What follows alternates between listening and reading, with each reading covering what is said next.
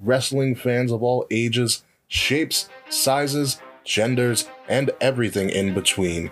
It is time to go to war and be the cure for the Common Wrestling Podcast. Welcome to the revolution. Buzz Buzz guys, my name is Kate Murphy. What's going on, everybody? This is Will Tarashuk, the founder of the Kings of the Rings podcast. What's going on, guys? It is I, the one and only Quiet Riot himself, Zach, your host of the Young Lions Perspective. What's up, guys? This is the Monday Night Delight. Greetings, one and all. This is your Prime Minister speaking, your favorite Canadian, Mr. Fret. Hey, what's up, you guys? This is Nate the Effing Great from the Game Changer Podcast.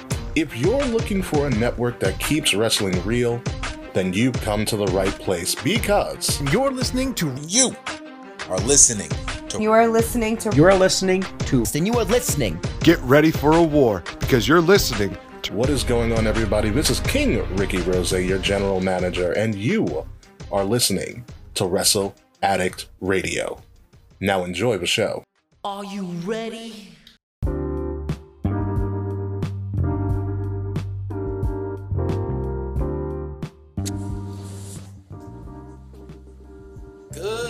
Afternoon, good morning, good evening. Hello, ladies and gentlemen. It is I, Mr. YLP himself. Zach, your host of the YLP podcast, is back, and I am quite excited to be back. I know if you had saw my Instagram and Twitter posts, y'all know that I took a little bit of time off just to uh, get my mind right, get everything together, just to chill, get my, you know, I had a little bit of mental overload um, the past few weeks uh, with work and all the COVID bullshit and all that.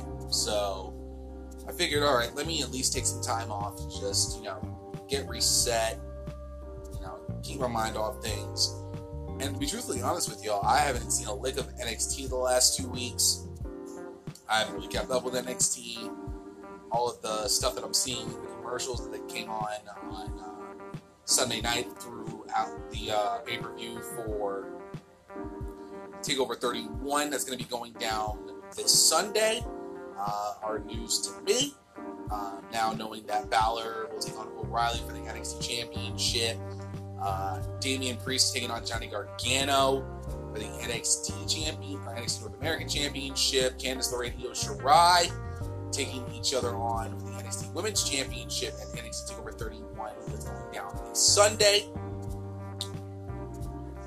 Again, this is all news to me. Everything has been news to me. I have not seen the last two weeks of NXT, and surprisingly, have not watched the last two weeks of NXT UK as well. So that lets you know how much of a break I really took from doing the podcast and away from wrestling. Um, I watched AEW Dynamite, I kept up on that, of course. Um, kept up with SmackDown. You know, I did live tweeting here and there, to be honest, uh, but not to the point where I was just like really heavily back into it. I really was doing my best to do some live tweeting um, from Sunday night for Clash Champions. And I'll give you my thoughts about that in just a little bit. Um, but for the most part, I really had just been relaxing, um, going over some things, you know, private life things. Um, I let the team know um, two weeks ago that I needed a break from the podcast, and I let them all know. Uh, whatever you know, if you're ready, you want to use my days, Monday, Tuesday, and Friday, as y'all know. And I let them know, hey, I'm just gonna take some time off, get my mind, get my mind right, get my mental straight. Um, shout out to Frets as well for, uh, and actually all the team, Kate, Will, Nate, Frets, Ricky, giving me the blessing to take some time off. Uh, Mance, uh, thank you guys so much for allowing me to take time off and let me just, you know, get my mind right and everything. I also got sick um, last week. Uh, Saturday, or was it not this past Saturday? Last Saturday, actually, I visited some friends. Uh, my friend, my, one of my good buddies, just got a new house. I finally got to meet his son for the first time. Uh, Lil Junior, you know, not his name, but I'm not gonna reveal that because that's I'm gonna keep that to myself. But um, you know, wonderful, cute, adorable kid, handsome boy. Uh, I'll go that far as much. Um, And then I got sick. Uh, got a little bit of a head cold. Uh, didn't have a hat. It was a little bit colder than usual that night. And we were playing horseshoes outside. I didn't have my jacket. I had my jacket, but I didn't have it on because it got too warm. And um, I got sick. Uh, Sunday, I felt a little bit, but good enough to work out. Monday, I went through the entire day of work. And, you know, but Tuesday, last Tuesday, last Wednesday, I took, I took days off from work. Wanted to get past, wanted to get through it, wanted to just get through it, recovered. And went back to work Thursday, went back to work Friday. Took this past weekend off. Um, decided, you know what, let me not do a show on Monday. I wanted to just, you know, chill one more day and just get my mind right. And here we are today, on Tuesday, and I am officially back into the fold. I am back. Your boy is back, and I want to thank you guys so much for being patient with me. Um, doing a podcast and being the workhorse of Wrestle Addict Radio. As much as I love doing it, how much as I love taking on that role, because I've been doing it for so long, and I get so used to it. After a while, it does get to me. I mean, working a full time job. Now the gyms are back open in the state of New Jersey, even though it's just 25% capacity, wearing a mask and all that stuff. That's fine. I got past that immediately the first day I went back to the gym. But it got to a point where I kind of needed to slow down. And my mind was telling me, Zach, I know how much you love the podcast and I love, do love doing it for the people because you do do it for the people. But I needed to take some time to just slow down and just get everything reset and understand that, you know, as much as I love to think of that I am a king of my own of my own kingdom, of the YLP realm, and all that stuff, doing this does catch up to you at times, and I'm starting to keep learning I'm trying to remind myself to take breaks when I can and when it's a right time to do so. So I figured it was the right time. Like I said, I talked to, I texted Ricky. He and I chatted for a little bit. I let him know, hey, I'm gonna take, I need to take some time off, mentally reset, and all that stuff. Ricky was perfectly fine with it uh, knowing with his uh, psychology background, he understands the whole deal. And like I said, I'm, a, I'm the workhorse of the team. I am the only one out of all of us, of seven of us, that is doing more than just one show per week. I do three a week, as you guys know. If you don't know, if you're new to this, I do three shows a week. Monday, Tuesday, Monday with uh, News of the Weekend or The Good, the Bad, and the Ugly. Um, I do last week, this week for Tuesdays and I do Light the Fuse for Fridays for AEW. So after a while, it does take its toll. When I first started doing this, this was just regular, three days, a week, two, three days a week. I had nothing else going on. Everything was just, you know, boom, boom, boom, boom, boom. But now, as we're taking on more responsibility and taking more into this and putting more into it, after a while, and I think this really kind of like really got everything sorted in the last two months. After I got back from Denver, um, it took its toll on me about two weeks prior to me taking my break. And so I, I was thinking, I wasn't really wasn't thinking about it. I really wasn't thinking about taking a break at all. I was just thinking about, you know, I really need to do this episode. And when it gets to a, a point where you're forcing yourself to do something, you, that's when you have to take a step back and reset. So that's what I did. Again, I texted Ricky gave me the blessing. He was like, "Hey, fine. You're gonna be okay." You know, it's just gonna be down one show for a week, and it was all good. And you know, love from Frets. Much respect to you, Frets. Thank you so much for the love. I appreciate you, my dude. Um, Kate, love you. All, all the war team, love y'all so much for you know just showing me positive vibes. Give, give, give me positive vibes and let me just be.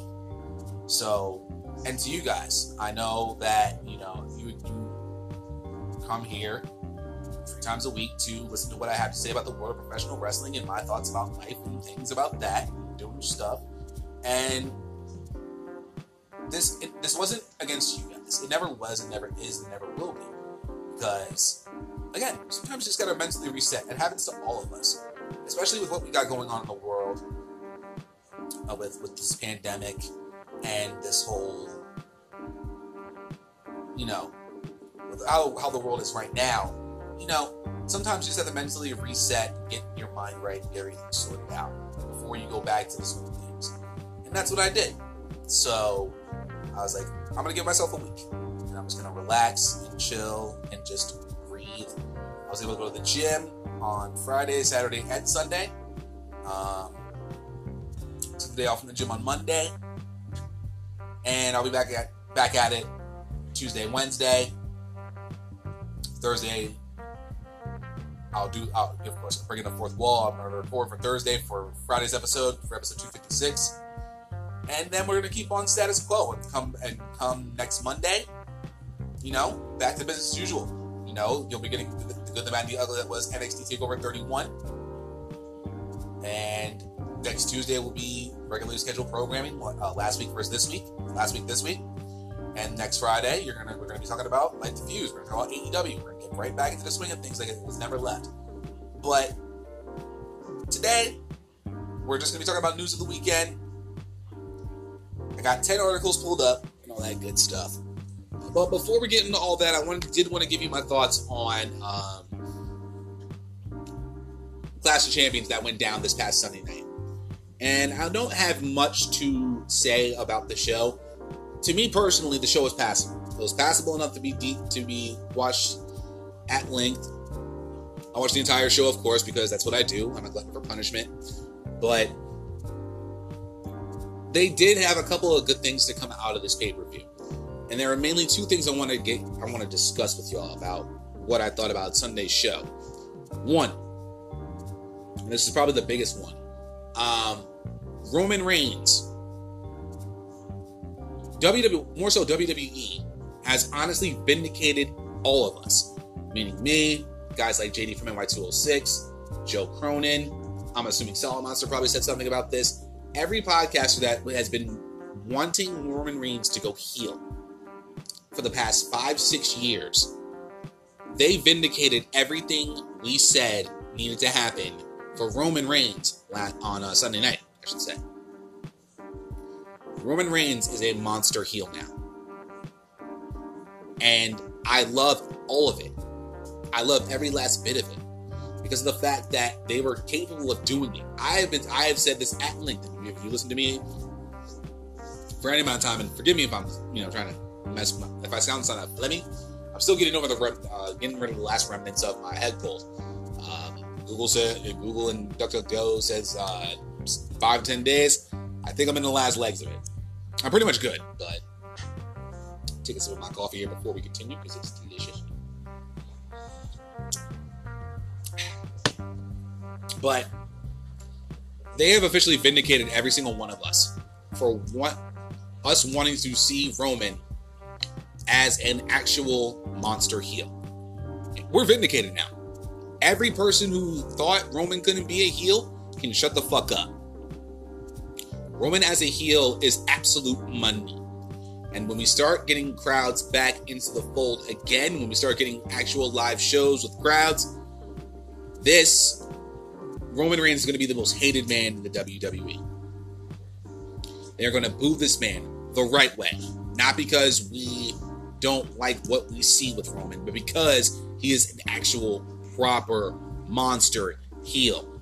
Undisputedly, the most dominant heel we had in the game right now.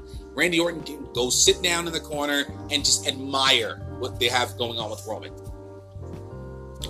After what we saw with Jey Uso, which by the way was a really solid matchup, I'm not even going to front on that. Jey Uso and Roman put on a very well done match. Excuse me. And um, they did. Have, They they told a hell of a story. Jey Uso, they didn't squash him one bit, and that was what I was really hoping they didn't do. And they had Jey fight and Roman fight. When Jey was starting to get a little bit of momentum, somehow, some way, Roman was able to squash it. And then it got to the point where Roman was just too much for Jey, and Jey and wanted Jey to acknowledge him as the as the chief, as the tribal chief, the leader and the head of the family and you can just hear the, what he was saying throughout the match. It was brilliantly done. whoever produced that, well done on your end. This was well produced. This was well done. Detailing was perfect. They did. They made the right call in having and Jimmy Uso coming back for the first time in months. Um, and I'll have I have, actually have news on that for Jimmy on when he's actually going to be coming back. Uh, comes out and says and has a towel says he's to stop the fight. Jey's like, nah, Uso, nah, don't stop the fight, man.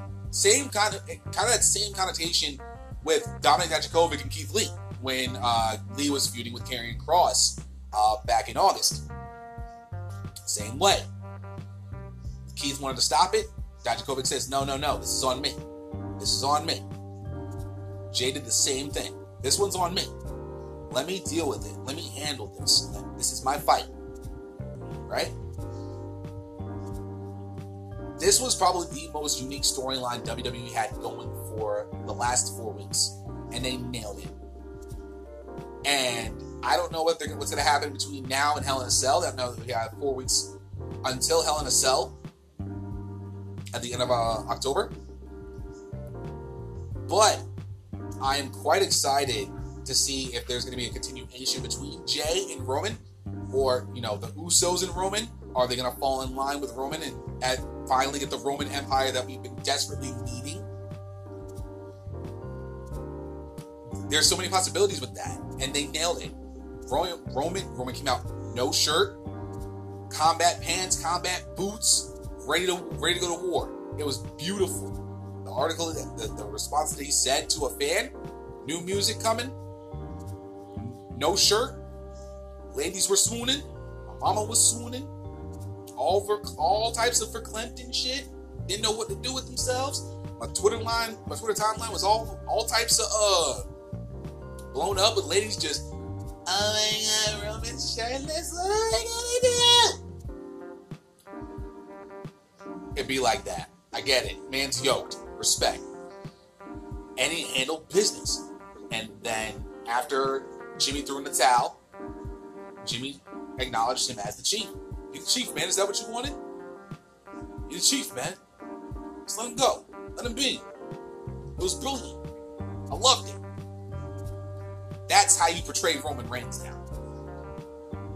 And now also with Alexa Bliss still being taken over by the Fiend, we're going to be revisiting Roman versus Bray somewhere down the line. Remember the way Alexa Bliss looked at Roman when he came out on on uh, SmackDown this past Friday. There's to be something there, and I'm guaranteeing that's to be something that we'll probably end the year with, going into Royal Rumble season in January. The possibilities now with Roman are endless, and I'm gonna love every second of it. It was fantastic. It was well done. I couldn't get enough of it. I love Roman Reigns as a dominant monster heel. Well done. The second thing I want to talk about, and I'll leave it at this, I'll leave in the segment with this: the triple threat match, ladder match with Zayn, Hardy, and Styles. I said it on my Twitter Sunday night, and I'm and I stand by it. This is legitimately the first lock for a match of the year candidate. This is what a match of the year candidate truly looks like. I was so pleased with how they did this. The matchup was brutal, very unique spots.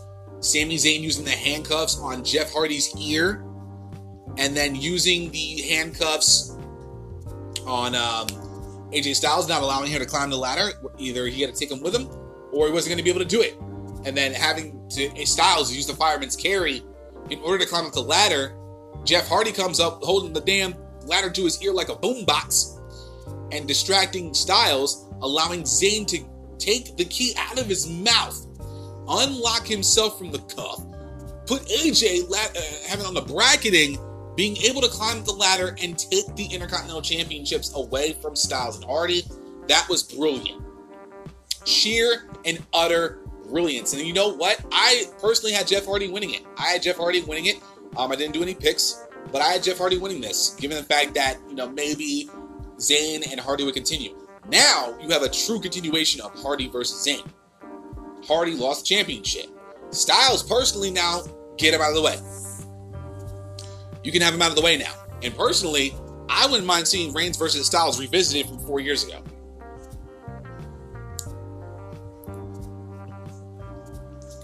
But that's neither here nor there. What we have now is Sami Zayn confirming that he is the true, proper Intercontinental Champion. This was well fucking done across the board. This match was absolutely everything I needed a match of the year candidate to be. That's what a match of the year candidate looks like. In the in the end, looking back on it, Zayn was the rightful winner. Zayn was the right man to win. Because I, I remember uh, one of my lady friends told me that Hardy wanted to do a feud with uh, Roman. Maybe this is the possibility of that. Now, we do have to go through Hell in a Cell, and I still have Zayn and Hardy continuing, moving on, getting through Hell in a Cell. Then we get to Survivor Series, and then we probably get maybe Zayn versus Lashley. If they're going to do a uh, Zayn versus Lashley versus uh, Priest, if they decide to do Raw, SmackDown, and NXT again uh, for, uh, Survivor Series like they did last year, that would be actually a fun match to watch. I would actually be all over that shit. But Zayn was Zayn was actually the right call if you look back at it. It vindicated everything that Zayn was, and he said he was the true Intercontinental Champion. Went out there, proved it, and he and now he's the undisputed Intercontinental Champion. I loved it. It was perfect. Everything they had Zayn do in that match was utter brilliance. And he took a lot of bumps. This match was straight brutal. Right up my alley. As a person who is a fan of New Japan's strong style, this was brutality at its finest. No blood, which is fine. But the, they, they were they were just Zayn taking that ladder bump and then just flopping it all over the place. That was nuts. Hardy going off the ladder with the swanton bomb on Zayn. That was nuts. Styles taking bumps was crazy. Hardy's bump when uh, he was slithering down the, uh, the ladder like a snake. That was nuts. I had never seen stuff like that. Them showing their highlights from uh, past ladder the bank matches that they were involved in before the match even started was wonderful. Everything about this match was pure MOTY candidate. And easily will be on the list for 2020, for the 2020 YLP top 10 matches of the year, without question. This is the first lock. Surprisingly, it took nine months to get there. We still have G1 and all that shit. But there are, that is a, I'm to tell you right now, and you better hold me to it. Styles versus Hardy versus Zayn is a guaranteed lock for your 2020 YLP top 10 matches of the year when we get to December at the end of the year. This was wonderful. A classic. People were, I've seen Sol, Solomon Monster said this is one of the all time best ladder matches they've seen. I've seen Ryan Satin say it. Um, I think JD from NY206 says it's one of the best matches he's seen. In terms of ladder matches, he said, I think he said it was a damn good match. I don't think he went that far. Um, people were really giving this a lot of high praise, as well it deserved. It deserved all of it. This is probably one of the best ladder matches I have ever seen in my life. And I've seen many a ladder match. Going all the way back to Razor Ramon and Shawn Michaels at WrestleMania 10 for the Intercontinental Championship. And this was just absolute brilliance. This was just well done, well choreographed, well everything. That's what a match of the year candidate looks like. So I just want to talk about that real quick. I just want to let you guys know where I'm at, where I've been, what I've been up to, aka not much. And I'm back. The Mr. YLP is back and ready to go. And I haven't actually actually said this in a while because I don't know, it just feels like I haven't been saying it, but yeah, ladies and gentlemen, yes, I assumed your genders. This is episode 255 of the YLP podcast, and with that being said, let us begin.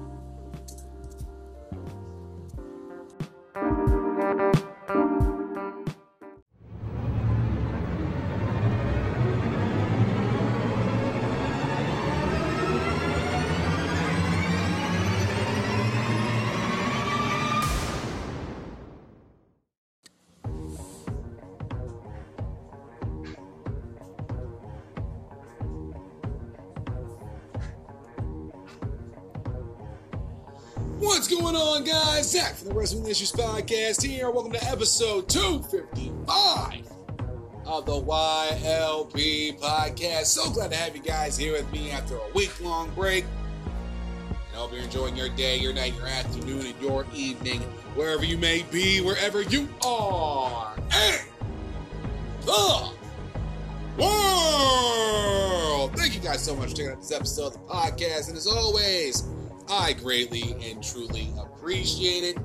And I do greatly and truly appreciate it because now, well, you probably already know now because I already posted on my Instagram, but I want to send a little bit of a shout out today to all the new, new, new, new, new, new members of the YLP universe. That being all the people over on Amazon Music and Audible. Yes, I have known this for quite some time now, and I'm sure uh, if you are fucking with the Wrestle Addict Radio family, you would have already known this as well. Uh, yes, all podcasts, the YLP podcast, the Kings of the Rings podcast, the Game Changer podcast, and of course, the Delight Show with Man's Chapel are now, it's well, not exclusively, but now officially on Amazon Music as of, I believe, two weeks ago. So yeah, if you have Amazon Music, uh, you can now check out this episode of the podcast. Um, I'm sure I'm not sure if it's gonna be all the episodes of the podcast, but at least this episode of the podcast will be on there, uh, on there, and as well on Audible, where um, this is not this is not a plug at all. This is just me doing this because I know I've heard this ad many times. Um, if you have Audible, or if you do, if you're a new member or whatever, it's a 30 day free trial or whatever. You get one free book. Um, like I said, this is not an ad, not paid or anything. I just know because I hear it all the fucking time. Um, so yeah, if you want to do that, cool. But you're able to actually listen to the podcast, and you're now able to listen to the YLP podcast over on there as well. So shout out to all the members of Amazon Music and uh, Audible communities who listen to all that stuff. You can now listen to us over there. Tell a friend to tell a friend that Mr. YLP sent you. Okay, and uh, thank you for allowing us. And I want to say a huge shout out to Amazon Music for uh, wanting to add us into the fold of Amazon Music. That is a huge deal for not just the Wrestle Addict Radio family, but for all of you guys. You guys also are part of this movement as well, and that is huge. Uh, I am very proud of to be able to be part of a team that is getting bigger and better every single day and every single week, every single month. And I've only been with the squadron for literally over nine months now, and to see the growth and progression that we've all made. Um, to think, you know, the uh, Kings of Rings podcast just passed, surpassed their 200th episode. I had my 200th episode earlier this year. Just hit my, and I just had my 250th episode just a, a couple weeks ago. About three weeks ago, to be exact. Um, for all, so for all the Amazon Music and uh, Audible crowd, um, hello, my name is Zach. I am your host of the YLP podcast. I do a podcast here uh, in the world of professional wrestling every single Monday, Tuesday, and Friday. Um, on Mondays, we talk about news of the weekend, and uh, we also review pay-per-views on any pay-per-view um, Monday. Um, with uh, good, the bad, and the ugly, where I talk about the uh, top 10 or 15 reasons why I may have liked or may not have liked the show. I discuss that, give you final grades on everything. Uh, I hand out awards as well, but we'll get to that when we get to that point. Uh, so we'll discuss that when we get there. On Tuesdays, I do a show called Last Week This Week, where I talk about last week's episode of NXT, and then get you up to speed and get you primed and ready for this week's ep- this this actual week's episode of NXT. We won't be doing that today. Um, since it is a Tuesday and it's my first day back, I kind of want to get back into the news of the weekend. Uh, we'll be discussing that in just a moment. Um, on Fridays, we do a show called Light the Fuse, where I break down um, the that week's episode of AEW Dynamite, give you the top five uh, focal points to look forward to as we get into uh, next week's episode. Talk about a little bit of news, maybe make some predictions um, for other pay per views in the beginning of the show, and then we get into Light the Fuse. Um, this is what you get every single week with me. Um, three shows a week. I am the undisputed workhorse of um, Wrestle Addict Radio. everyone else pretty much will tell you that, and as I'm the only person in the group that has a show that goes down more than one day out of the week. Um, if you did, did, in case you didn't know, I believe, if I'm not mistaken, um, Kings of the Rings is. Uh, hold on, let me actually pull this up because I'm gonna look really stupid if I try to even try to even think about uh, doing that for our weekly stuff. But yes, um, as I'm doing that, uh, again, thank you guys. Thank you to all of y'all, uh, Amazon Music crowd and Audible crowd. Um, I'm also, and I'm going to put out a disclaimer as I'm looking for this. Um, uh, this is if you are if you are not a fan of um, brash, loud, unapologetic, um, brazen conversation, uh, my show may not be for you. If you do not like cursing um, and you have children, uh, listen to this when your kids are not there, um, or just don't listen. Um, I am very opinionated. I am very uh, stubborn in uh, what I believe in. I stand for what I believe in, and I run my mouth. Um, and I bring to the table common sense, logic, reason, and actual facts and evidence to back up what the hell I'm talking about. So if you're not a fan of that either, this sure is hell ain't the show for you either. Um, other than that, I'm here to talk about professional wrestling and everything else that comes with it. And if you're down with that, I'm down with you. So I'm looking at the schedule right now. So Mondays, Tuesdays, you get me. Wednesdays, you get the Delight Show. Thursdays, you'll get the Kings and the Rings podcast. Friday, me again with Light the Fuse. And on Saturdays, you get the Game Changer podcast. And if any either one of us miss a day, we you'll be able to catch us on Sunday as well for any other things. Um, and all that stuff. And I'll talk about uh, Patreon and Teespring uh, as we go. Um, I just wanted to fill you guys in and bring you into the fold of who I am, uh, what I do. I know I'm the last one of the group to be able to do a po- episode of the podcast for you guys on, over on Amazon Music and Audible. To everyone else who's been listening, uh, thank you so much. Um, I know it's been a minute. Uh, I'm actually just coming back from a week long, a little bit more of a week long, 10 day hiatus. Uh, meant, wanted to get my mental right, wanted to get everything straight. I had a bit of a uh, mental overload, and I want to thank the uh, Ricky and the entire Wrestle Addict Radio crew for giving me the ability to actually take a step back, reset, relax, chill, get my mind right. And uh, now I'm back. And uh, if this is your first time listening to this episode of the YLP podcast, you come, you have not come at a better, you probably have come at the best time possible. Because when I come back from like vacations, breaks, anything like that, my mind is ready. I'm ready to talk shit. I'm ready to get my mind right. And today, we're going to be talking about news of the weekend. All the news that's fit for me to talk about. And I, so basically, I look up articles over the weekend. Here. So I, I, look up articles for over the weekend. I actually record on Sundays, get it ready for Mon. Usually get it ready for Mondays, but today today is actually Monday, and I'm recording this for you today, technically. So technically, I'm doing this yesterday. But yes, I talk about uh, about ten to twelve articles, um, and about uh, news that I found over the weekend that I thought was interesting, all that good stuff. Other than that, y'all, it's good to be back, and uh, let's get into the news. Ooh, my reading glasses are all types of shit. First day back jitters. Actually, not first day back jitters. This is my my glasses look like straight garbage. All right, so let's get into the news from WrestlingInc.com. New data on why adults are no longer watching pro wrestling. This is actually from my favorite personal uh, professional wrestling writer, Mr. Mark Middleton. The Variety Intelligence Platform has a new article looking at four main issues facing WWE that are threatening the company's bottom line. It was noted that the stock may continue to fall over the next few months based on four issues the company is facing the decline in TV ratings, the decline in kids' audience, money owed from the 10 year deal with Saudi Arabia, and I'll discuss that in a little bit when we're done with this, and backlash over the independent contractor status of talents, mainly the recent comments from former Democratic presidential candidate Andrew Yang. Regarding the TV decline, VIP noted that WWE Raw's lost around 2 million viewers for most of their 2020 episodes versus 2015 levels.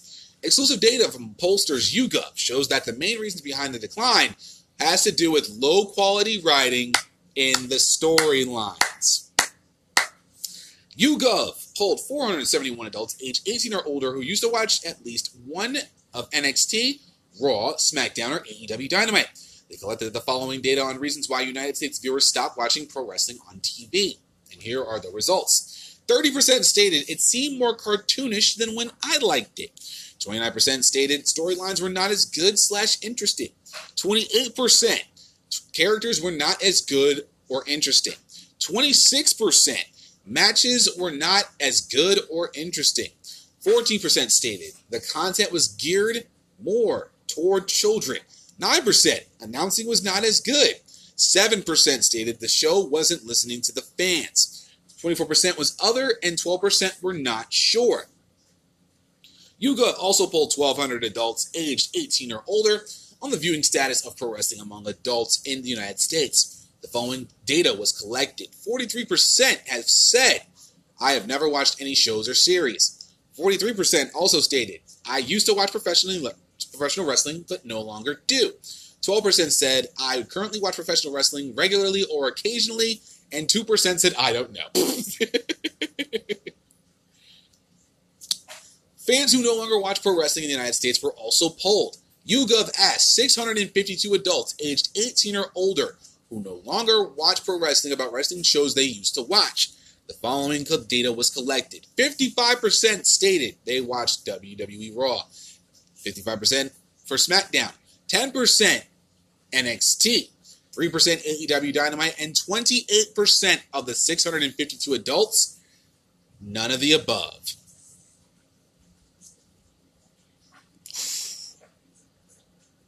I'm not surprised. I'd say over the past five years, WWE, I would say professional wrestling in general has declined.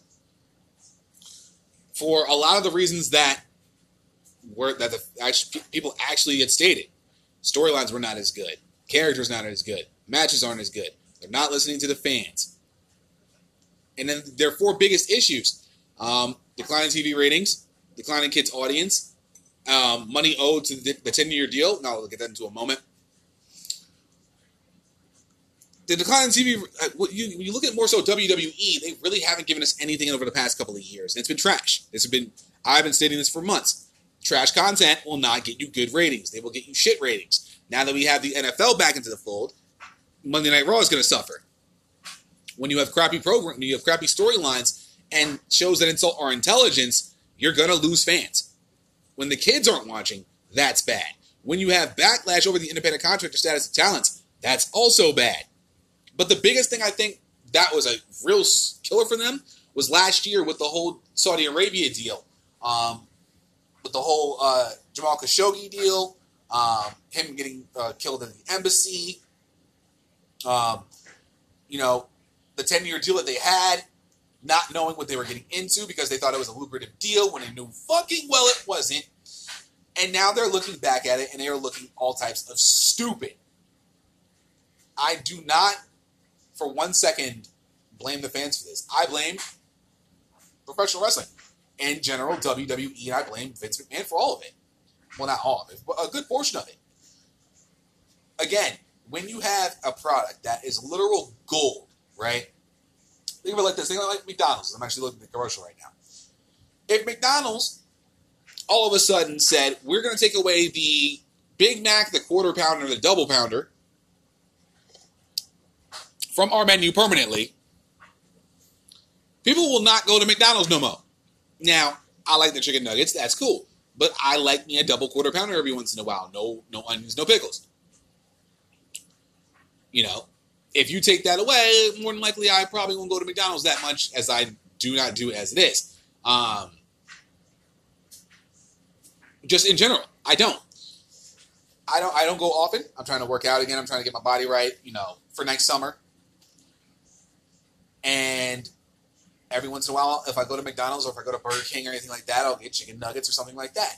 It'd be what it be. But if you're taking certain things off the menu, a lot of people are going to shy away. If you're taking away actual proper, you know, if you're if you're taking away the storylines, the storylines are shit. If the characters are garbage, if you're insulting our intelligence, if you're having bad TV deals, if you're really fucking over the people that you're working with, fans are going to shy away from that. And it doesn't surprise me that fans would also shy away from it and even stay right there. More cartoonish, storylines are shit, characters are not as good, matches are dookie, the content's more geared toward children. They're not listening to us. You know, right now, 43% aren't watching any shows or series. 43% aren't watching professional wrestling and no longer used to watch it and no longer do. That's a problem.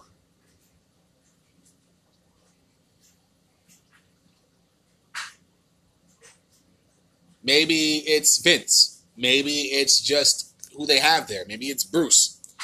I don't know, but this is a really big problem and it really needs to get fixed. Um, hopefully, the day Vince McMahon leaves, we'll see a new regime. Hopefully, Vince McMahon will take over. Oh, not Vince McMahon. Triple H will take over and start giving us actual proper programming the way we need to do it. And hopefully, with that, um, we'll be able to get have fans come back into the fold and watch professional wrestling again. Hopefully. But let us move on. I don't want to ramble too long. Let's see. Do do do do do do do do. Ah, yes, we have a little bit of sad news. Um, for those who are looking forward to NXT Takeover Dublin, um, going down on October 25th, Dublin got rescheduled. According to WrestleTalk.com, NXT UK Takeover Dublin rescheduled again. This is from Liam Winter. The NXT UK Takeover Dublin event, which had been scheduled for October 25th, has now been rescheduled again to a later date. It had already been pushed back once, with its original date being April 26th of this year. As per PW Insider, the new date is now June 20th, 2021. Both schedule changes are, have been forced on by the COVID 19 pandemic and its social distancing restrictions. Here in the UK, things are starting to get stricter again after being relaxed for a little while. The UK NXT UK brand returned with original programming on September 17th, with TV being based around the new Heritage Cup tournament. WrestleTalk.com will keep you informed with any further updates should there be any. And yes, I have been keeping up with the UK restrictions as much as possible. Uh, my my brother from another mother, my man, my one my one dude, my big man's the big homie himself across the pond, Jermaine Lang. Uh, even let us know about NXT UK coming back uh, in our Patreon group chat. I'll talk about that later on uh, today's episode. Um, he let us know that NXT UK was coming back. He let us know that you know they're going to do a Heritage Cup tournament, um, and he also let us know that they were pushing back the uh, Takeover Dublin as well. So shout out to Jermaine Lang, my man. I know he's going to be excited as all hell to listen to today's episode of the podcast. He's uh, one of the biggest supporters of our uh, of our team, and uh, shout out to my man Jermaine. But yeah, seriously, this is a big deal. I mean, um,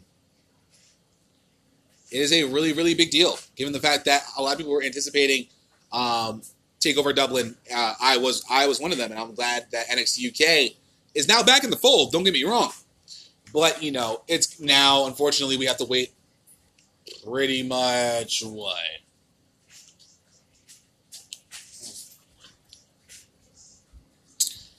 we have to wait an entire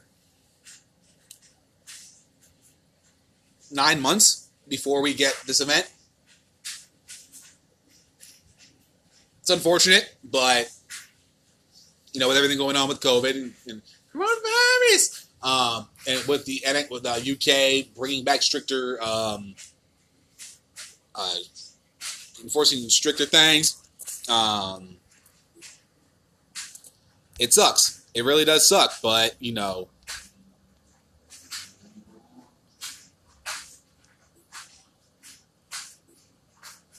it is what it is. There's nothing much we can do about that. That's on the UK government. We really can't do anything with that. Um, it sucks, but you know we got we got to deal with it and just you know hope that hmm, excuse me that you know NXT UK is able to build and start with um, NXT UK. We at least have that. We at least have NXT UK back into the fold, and that we're able to enjoy what they're going to have to offer. Uh, I'm excited because I, I, haven't seen NXT UK yet. I haven't seen the first two episodes as of yet. But I'm excited to see what they're bringing to the table, what they're going to be doing this time around. I'm quite excited, and I can't wait to see what they're going to do. But we shall move on.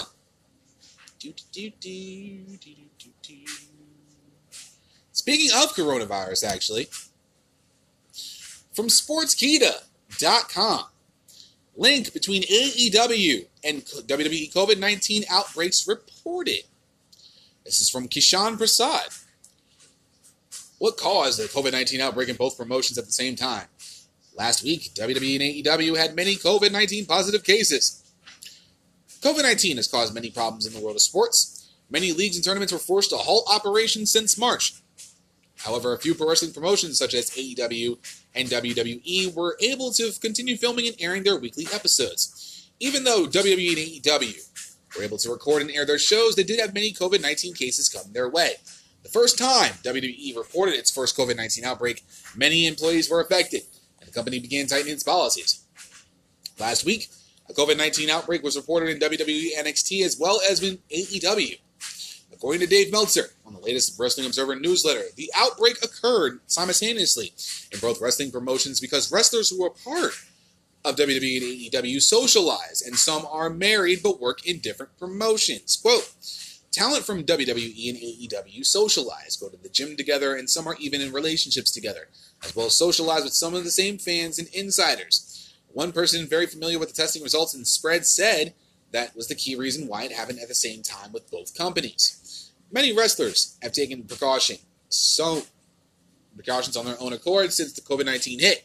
In March, WWE's Roman Reigns and Sami Zayn decided not to perform until a better understanding of the virus was made. In March, Roman Reigns decided to pull himself from WrestleMania, where he was slated to face Goldberg for the Universal Championship. Sami Zayn, too, who was the Intercontinental Champion at the time, did not wrestle after WrestleMania. WWE decided to hold a tournament to determine a new Intercontinental Champion. AJ Styles went on to win the tournament and crown himself the Intercontinental Champion for the first time in his career. When WWE's Renee Young tested positive for COVID 19, Jon Moxley, her husband, who works at AEW, had decided not to compete for two weeks. He was scheduled to defend his AEW World title against Brian Cage at the pay per view, which was Fyter Fest, but the match was postponed by a week. And this doesn't surprise me. And, I, am going to tell you why because of the fact that the coronavirus has, since March, has made its way in, had its peak in April, and has kind of fallen off since May. And this, of course, is around the world. Started in China, made its way around, yada yada. Y'all know the deal. Of course, the United States was the last place. The western side of the world was the last to get hit. We unfortunately have what over two million cases, millions of cases, only like 200,000 people uh, passing, um, only 6% from the CDC quietly updated that there were full on actual COVID cases. The 94% remaining with that were from comorbidities, um, resulting in, you know, COVID kind of being like the last like nail in the coffin. Unfortunately, for those who had you know influenza or other pre-existing conditions that they had prior to, um, them's the facts, and you can be mad at me all you want, but it, it, you know, hey, how you doing? Been a while. Um, so when it hit the U.S., it spread like wildfire. I kind of figured, you know, it was gonna do its thing, make its wave, do its thing, and you know, a lot of people were, you know, talking about the doom and gloom, millions of people dying, and when we found out it was actually not just as bad as the seasonal flu, um, that's when I kind of was just like, okay, maybe it is not as bad as everyone thought. You know, everyone says it was, and so and and with time there were going to be, you know, cases popping up. Now, this is why. Here's why I say it's not as bad as everyone's going to be saying it is, because the more cases you get, the lower your death rate actually is. So, and the survivability rate of this is literally 99, basically 99.99%.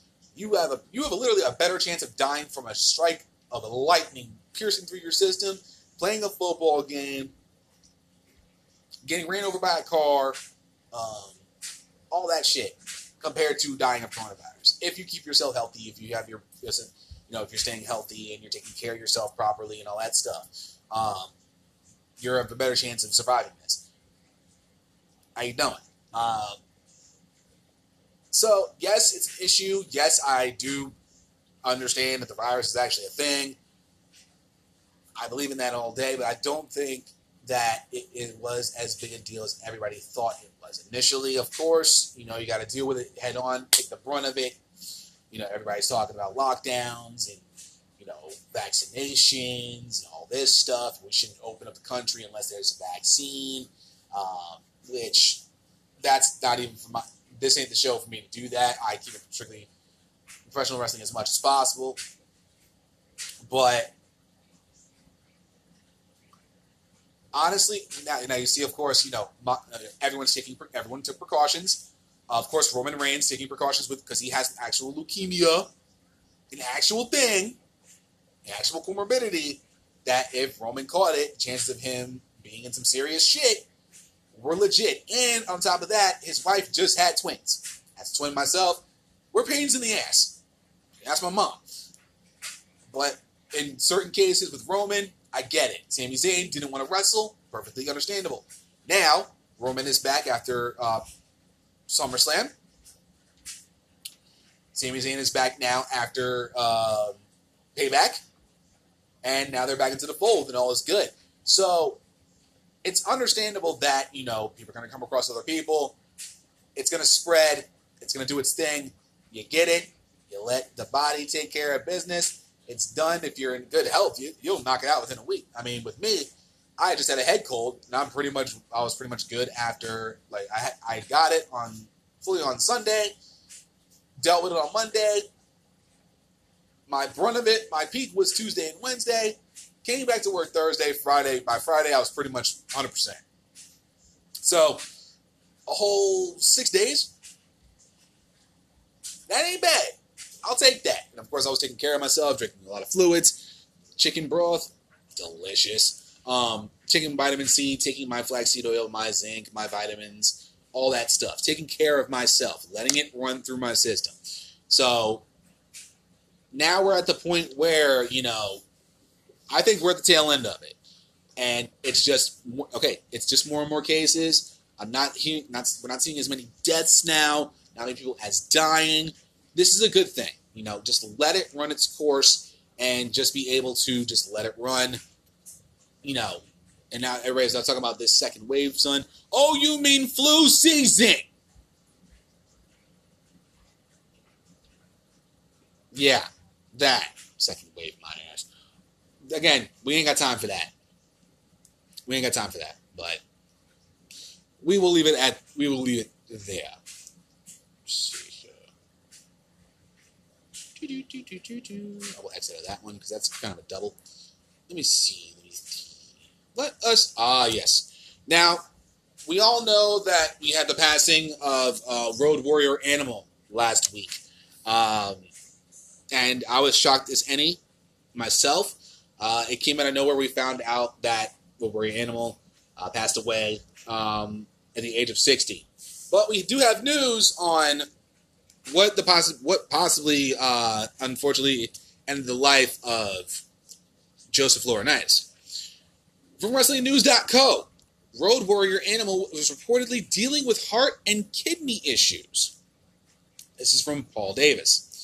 There are a few more details coming out on Road Warrior Animal, who passed away unexpectedly on Tuesday night at the age of 60.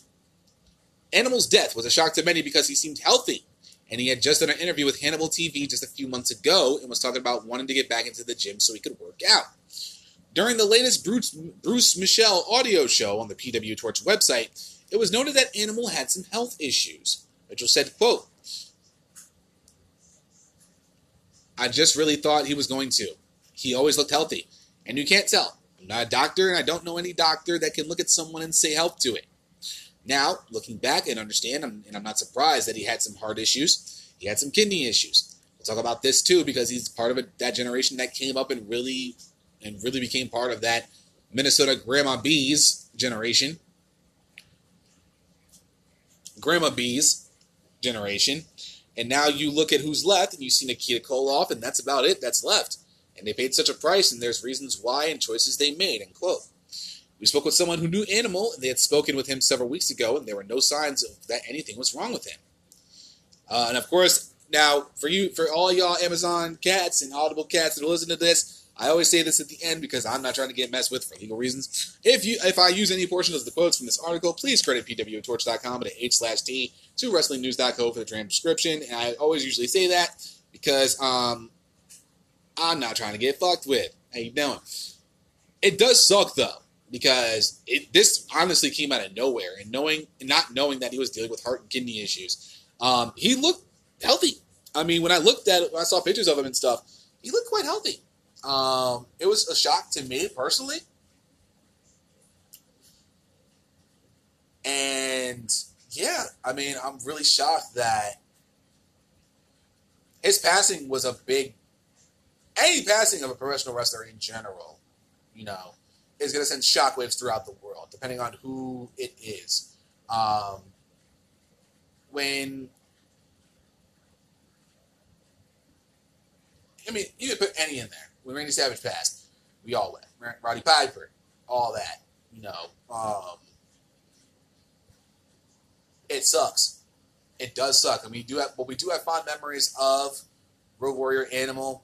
We always will. Legion of Doom, all that good shit. Now the Legion of Doom can, you know, be booked in the in the high skies of the wrestling palace and can just face off against the greatest tag teams of all time in the sky. And I'm sure, and I say it like this all the time, I'm sure they are having the dopest wrestling events known to man right now in the wrestling palace in the sky.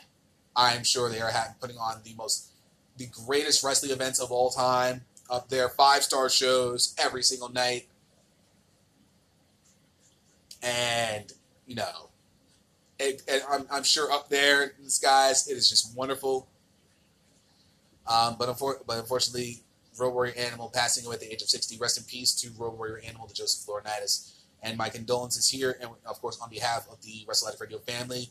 I'm a bit late to the show, but I will say it anyway. On behalf of the YLP podcast, I do send my condolences out to his family and his friends, who are, I know are grieving in this time, and um, blessings to the family of Road Warrior Animal. Got one more article before we head to our uh, first break of the show. I want to talk a little bit about ratings news from BleacherReport.com. I know this is a little bit late, but Ed, it's ratings, it's news, and I'm going to talk about it. AEW beat NXT in TV ratings with Jon Moxley versus Eddie Kingston AEW title match. It's from Mike Chiari. With AEW Dynamite, and WWE NXT going head to head last Wednesday night for the second consecutive week, AEW once again came out on top in the ratings battle. According to F4W Online's Bryan Alvarez, Dynamite averaged 835,000 viewers during its two hour broadcast on TNT, while NXT garnered 696,000 viewers on USA Network. Both shows were headlined by big matches with title implications. The main event of Dynamite was an AEW World Championship match between Jon Moxley and Eddie Kingston, which Mox won when he forced Kingston to pass out. Kingston and the Lucha Bros stood tall to end the show, however, as they attacked Moxley and made him pay for prevailing in the matchup. Also, excuse me, Brodie Lee successfully defended the TNT Championship against Orange Cassidy. Cody made a surprise return by wiping out members of Dark Order. Lee then challenged Cody to a dog collar match for the TNT title. Other key moments including Miro and Kip Sabian being Sonny Kiss and Joey Janela in Miro's debut match for AEW. Adam Hangman Page beating Evil Uno and the team of Hikaru Shida and Thunder Rosa defeating Ivelisse and Diamante. The main event of NXT was a five-man elimination gauntlet match featuring Kyle O'Reilly, Kushida, Bronson Reed, Timothy Thatcher, and Cameron Grimes, with the winner going on to face Finn Balor for the NXT Championship at NXT TakeOver next month. Despite being one of the first two superstars in the match, O'Reilly went the distance and last eliminated Grimes to earn a title shot. The first match of the night was a battle royal with the winner earning a match against NXT Women's Champion Io Shirai at TakeOver. The battle royal came down to Candice LeRae and Shotzi Blackheart, and LeRae was able to launch Shotzi off the steel steps and to the floor in order to win the match. Additionally, Tommaso Ciampa beat Jake Atlas. NXT North American Champion Damian Priest defeated Austin Theory. The team of Roderick Strong and Danny Burch defeat Fabian Aichner and Raul Mendoza, and Ridge Holland won a squash match. Next week's this week's NXT will be the go home episode of the show prior to NXT Takeover on October fourth. Now, I'm curious to see what all this NXT stuff is all about. Because, I, like I said, I have missed two episodes of NXT. I never miss an NXT show. Usually, I would watch it during the weekend. I would get it all set up. I would feel all kinds of happy, and then I'd be like, "Oh wow, this is pretty cute," you know, all that fun stuff. And then on on Monday, I would record for Tuesday, and I would take care of last week versus this week. This week, I wouldn't, you know, I really wasn't keeping up with it, and that's nothing against y'all. It's just you know when I was taking my break, I was just just relaxing. I watched the AEW Dynamite as I normally do uh, throughout the week, normal schedule, bees with the bees, and um, I did that. So so so everything that I have going on right now.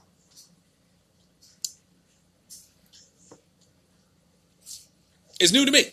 Everything all, all about it is new to me. So Kyle O'Reilly versus Finn Balor, I can rock with that. Uh, Io Shirai and Candice LeRae, I'm all for that. That is a money match, and I'll explain why when I do my preview and predictions this coming Friday, because I'm going to do preview predictions for this coming Friday. Um, and of course, with Damian Priest versus Johnny Gargano for the NXT North American Championship, I'm quite excited for that match, and along with the rest of the card they're going to have. I'm sure they'll round everything out for uh, Takeover this week, and we shall see what goes on with that like I said, I'm quite excited. Um, does it surprise me AEW beat NXT this week? No. Um, reason why is because a lot of people have been complaining as of late that um, NXT is starting to feel like a episode of Monday Night Raw or SmackDown, and that and that complaint in and of itself kind of worries me. Um, I've seen those comparisons before, and I don't like what I like when I hear those comparisons because that kind of worries me to the fact that they're trying to be like the main roster when NXT is a separate entity in, in and of itself, which it always should be. You know, there should be nothing else with that. So, hopefully, they get back to their uh, rising ways. They get a better rating from last week. Hopefully, we'll see good things in the go home show for NXT, and we will take it from there. But that's going to conclude part one of episode 255 of the YLP podcast, talking about the news of the weekend. When we come back from the break, I got news on the UK government launching an inquiry into professional wrestling following the Speaking Out movement. I have news on Jimmy Uso when he's on track to return to the WWE. I also have news on Liv Morgan on, on if WWE ever planned to have her portray Sister Abigail. I got NJPW news for all you NJPW fans out there. Talking about uh, NJPW's forced model change and the U.S. plans they scrapped for 2020. And I also have news on Lance Archer saying the AEW opportunity came out of nowhere and talking about not signing with NJPW. All of that when we come back for episode 255 of the YLP podcast. Stay tuned. We'll be right back.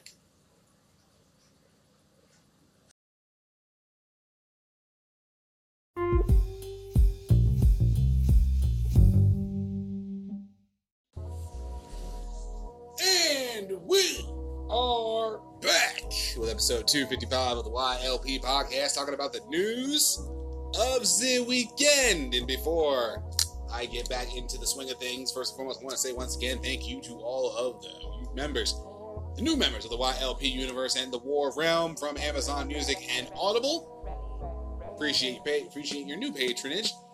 But I want to take this time out to talk about, of course, Patreon. 17 cents a day. May not get you much in this economy. Hell, can't even get you a piece of Bazooka Joe bubblegum. I believe last time I checked in and of itself, that is a quarter. Last time you could probably get something for 17 cents. Probably a piece of Bitcoin. Maybe a piece of stock over on Robinhood. Bees what it bees. But for 17 cents a day over on Patreon, you can get a lot more than you bargained for, ladies and gentlemen. Think of it like this. What if for 17 cents a day you can be part of a Patreon group chat where you'll be able to talk with all the patrons, like Kavita, Jermaine, Slack, Quarantine Gene, and all the other members of the Patreon family, as well as all of the members of the Wrestle Addict Radio family, including myself, Kate, Will, Ricky, Nate, Fretz, and Mance. We're all in there from time to time. We actually talk to our patrons. But if that doesn't entice you enough,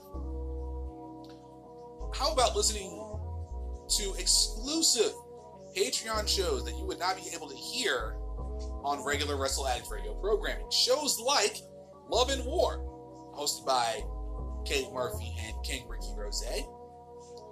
Shows like Fred's Fade 5, hosted by Mr. Freds himself. The 20 Bill Salute, hosted by Nate Fredson, of course, my Patreon exclusive podcast, The Secret Files, where you don't know what the topic of the, show is until you hit play. I'll probably, I will more likely be having something going down in October related to a certain tournament going on. I think it's gonna be a, a banger of an episode. You don't know what I'm talking about? And you want to do that, I'll explain at the end of this little thing here.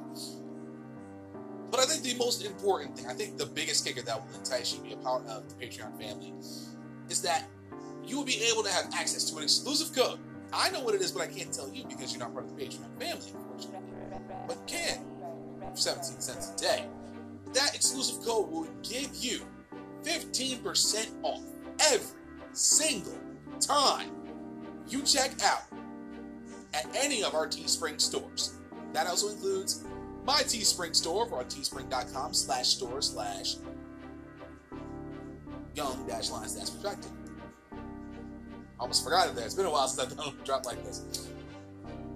Yeah, 15% off every single time you check out. Doesn't matter if you're getting anything from any merch from my store, the uh, King Ricky Rose collection, the HBIC collection, the Game Changer collection, the Pretzelmania collection, the original War collection, the Pride collection, and of course the Delight collection from Man's Chapel. Doesn't matter. 50% off every single thing you get. And make sure you get yourself some of that YLP merch over on teespring.com forward slash stores forward slash young dash lines dash perspective. Uh, we got two new uh, articles, and I'll explain that at another episode of what we got going on over there. But 50% off every single time you check out, no matter what. Now, for 17 cents a day, that, my friends, is one hell of a bargain. If you're considering joining and being a member of the Patreon family, head over to patreon.com forward slash Wrestle Addict Radio. 17 cents a day, equating to $5 a month, gets you all that access and more. Patreon.com forward slash Wrestle Addict Radio. Consider being a member of the Patreon family today. As I always say, always accepted, never expected, but we will, would enjoy Patriots today. Let's get back into the news, shall we? From WrestlingInc.com. Actually, I have the wrong pair of reading glasses. There we go.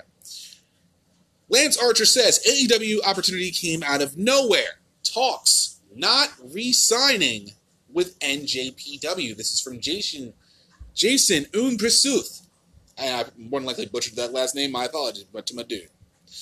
On the Wednesday episode of the Wrestling Inc. Daily Podcast, the Murder Hawk Monster, Lance Archer sat down with Wrestling Inc. managing editor Nick Hausman to chat about his fast rise in AEW.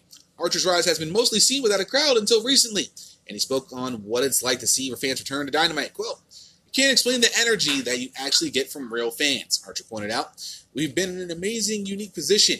Everybody around the world has. AEW, I think, has done an amazing job working with our other talent that have been gracious enough to be ringside and the extra talent that is coming in week after week. And they have that environment, that little bit of sound and noise that just keeps you going and doesn't make it just dead silent.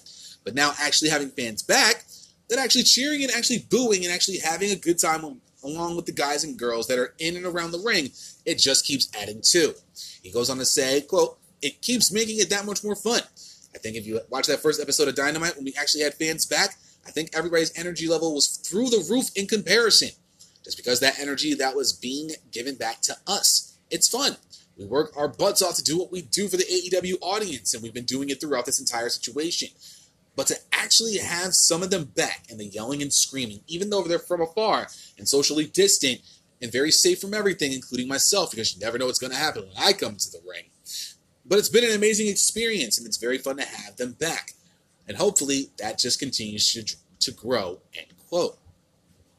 Archer signed with AEW February on, in February earlier this year after a breakout year in NJPW. Archer explained why he signed with AEW instead of staying in NJPW. Quote, I think it's one of those things like I've always looked at life as steps and challenges. I saw this as the next step in a new challenge, Archer said. And AEW, even from the very beginning when the Bucks and Cody and Omega and those guys put together the first all in event and everything, I was in huge support of it just because I knew what it could do for the business professional thing. And then Tony Khan comes along and helps them start AEW as a whole, as a company. We're on TNT. Everything that was happening with AEW in the world of professional wrestling and the worldwide attention it was grabbing for me, like I said, when it all came about, when the opportunity to sign with AEW came, and it came like out of nowhere. And there was an opportunity to either stay in New Japan or to go to AEW. And again, I saw it as a new step, a new opportunity, a new challenge, an opportunity to be back home on a consistent basis. I love Japan. I love going out there and I love the fan base and I love everything that I was doing out there. But the opportunity to come home and to be on US television and see my friends and family, the idea was to be able to tour the US and be a part of that. He goes on to say, he goes on to say, all those things together, just it was too good not to take. It was one of those opportunities that again, it came out of nowhere. Beyond blessed, especially with what happened with the world pretty quick right after it. It was one of those things. Like I was really blessed for the opportunity and the challenge that was in front of me. And there was something I absolutely wanted to take head on. End quote. Archer was also asked who contacted him to join AEW. He said it was a mix of different people that wanted to bring him into AEW. Quote, I'll just say it was a combination of a lot of people within the AEW upper office that decided it was a good idea to have the Murder Hawk Monster on AEW television, Archer said. They saw a killer, and they knew I was elite, and they wanted me to be a part of that. I mean, I can't be. I mean, I like. I'm a huge fan of Lance Archer. Even going back into his days uh, as part of the Killer Elite Squad, uh, the KES, uh, as members of Suzuki-gun over in um, New Japan, and of course, uh, Pro Wrestling Noah. Uh, when they invaded over there um, back, I believe, in 2017, I want to say. Because I know they was over there. Um, I know they were over there for about a good year or so before they came back to uh, New Japan and re-invaded um, New Japan Pro Wrestling. But yeah, I'm a big fan of Lance Archer. I do love me some Lance Archer. I loved him. He was in, in uh, KES with uh, Davey Boy Smith Jr.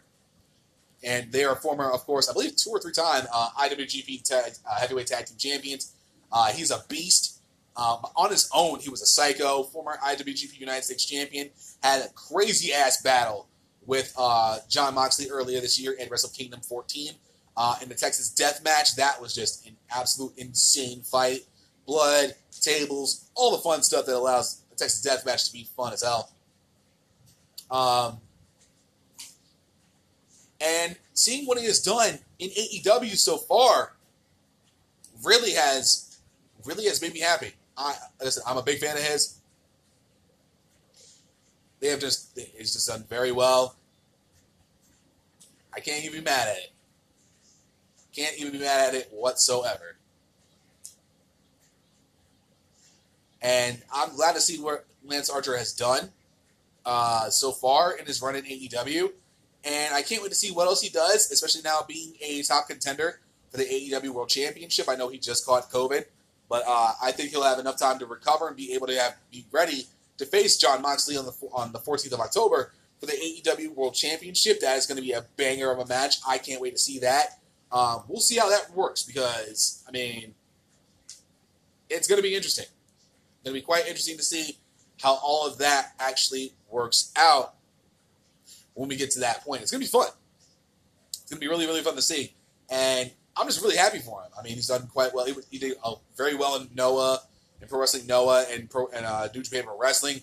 Done very well for himself, and I can't wait to see what the future holds for Lance Archer. Continuing on with uh, some New Japan news. As I always try to bring you everything from around the world. From WrestlingInc.com, Rocky Romero on NJPW's forced model change. United States plans scrapped for 2020. This is also from Jason Amtrasuth. NJPW star Rocky Romero returned to the Wrestling Inc. daily podcast and sat down with Wrestling Inc. managing editor Nick Hausman to chat about New, New Japan Pro Wrestling and the current their current endeavors in the United States. NJPW Strong has been airing on Friday nights, featuring a wide range of talents. And Romero talked about how NJPW pivoted to NJPW Strong due to the COVID 19 pandemic. Quote, I gotta be honest, I feel really, really good about it. Really strong about the show. No pun intended, but yeah, I think that everybody's working hard to create, kind of create a separate brand, Romero noted. It didn't really necessarily, that wasn't the point in the beginning of it. But obviously, with the pandemic, we had to really think of other alternatives, really, of how to keep the US brand going. Now, it's kind of taken its own course, and that is slightly different. There's much younger talent and newer talent being showcased as well, and just kind of being its own thing, having some crossover to the Japanese brand. Like I said, it wasn't set out to be that way, but it's kind of turned that way. I think it's cool and it's different and still stays true to these Japan, New Japan Strong style sets. End quote. Romero noted that the original plan for NJPW was highlighted by Wrestle Dynasty at Madison Square Garden. The COVID 19 pandemic forced NJPW to postpone Wrestle Dynasty, and Romero also noted that NJPW is a live event company that had to try new things like a studio show in NJPW Strong. Quote, Well, I mean, the original plan was to go August 22nd to MSG.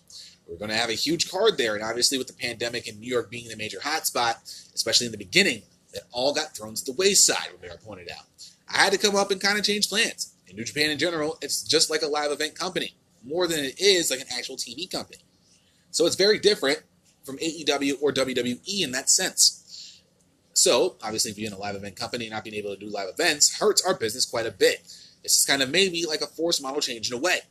Not saying like, oh, it's going to be TV first, TV this, but definitely gives us maybe room to try things we, that we wouldn't normally try.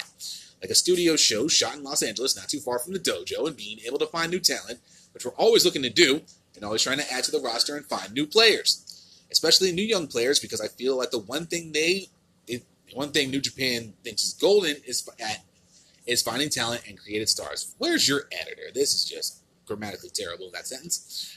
Romero highlighted the Lions Break Crown tournament that will feature young talent that have impressed either himself or Shibata or impressed at the dojo tryouts. He talked about how the tournament coincides with the G1 climax, giving fans, wrestling fans a lot to watch during the week. Quote, For us, that part comes really easy, Romero stated. I think this upcoming Lions Break tournament is going to be a great example of eight gentlemen that came through the doors of the dojo and were selected by Shibata, or maybe somebody that I saw, or just somebody who impressed at a tryout or a camp in the last couple of years since we've been open. And now they're getting opportunity on Strong to really find their break. That's kind of what Lions Break is all about, which is cool. It kind of coincides with the G1. It's hard to watch both G1 and probably watch Strong, and then you got AEW, WWE. You've got so much wrestling during the week. So I think it's cool to have a spotlight on these younger guys, up and coming talent looking for a break. And I think this is the perfect opportunity right now. End quote. Hausman asked Romero what the front office in Japan thinks of what is going on in the U.S. Romero talked about how the idea before the pandemic was to have a synergy between the U.S. talent and the Japanese talent to have simultaneous. Try that again. To have a synergy between the U.S. talent and the Japanese talent to have simultaneous tours, noting that NJPW were experimenting with the idea with the New Beginning tours. It's a good question, Romero said. I gotta say that eventually there was probably, when they first thought of the concept of breaking into the US market, and the US is so huge that eventually they probably would have wanted some kind of brand split, so to speak. Not saying like this person is exclusive to the US or they're exclusive to Japan. They would live in each other's world, of course, and major stars would be going back and forth. But I think that, of course, there's a hope that probably a long term, five year, 10 year plan to be able to have to be able to tour in the US simultaneously touring in Japan as well. And we tried that a couple times, like once a year. We did the New Beginning tour in the US while the New Beginning tour is going on in Japan. End quote. Romero assured to fans that NJPW Strong will remain and will be a long term commitment for NJPW. He pointed out that it is part of NJPW's style of building things from the ground up. And the goal will be to continue to make NJPW Strong a good show and to continue to help develop and find new talent. Quote, Like I said, this is another kind of forced progression in that way to build a roster. And as far as I know, New Japan Strong is here to stay. It's a long term commitment and hoping to build the way the New Japan tour always builds grassroots, build from the ground, the bottom, each step is important. It's not just like to run and jump and then gun and be like, oh, let's just do it now. Capitalize on each moment and make each one of these bricks solid as opposed to having something just crumble so fast. For us, everything matters. Every little inch matters. So New Japan Strong, just continue on trying to make that show awesome. Have the talent that we have, and adding fresh faces was probably the most important piece to it. Romero teased that if Wrestle Dynasty or MSG type show happens next year, the possibility of US versus Japanese talent still remains. He talked about how a lot has opened up for NJPW and the wrestlers hope to be a part of the conversation. Quote, Imagine if there is an MSG next year. I don't know if there will be or not. I mean, everything is so crazy right now, but if there is, like imagine we could get Tom Lawlor versus Minoru Suzuki. That would be crazy on a big show like that. So never say never. And I feel like the pandemic, for sure, has, like you said, opened up so many opportunities that probably wouldn't be opened up here in North America. We're hoping just to be a part of that conversation as well, especially the wrestlers. They want to be a part of that conversation. I'm to take a sip of water here real quick.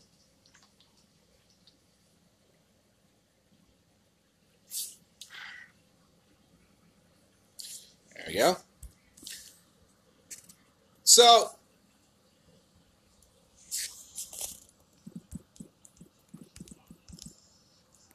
I like where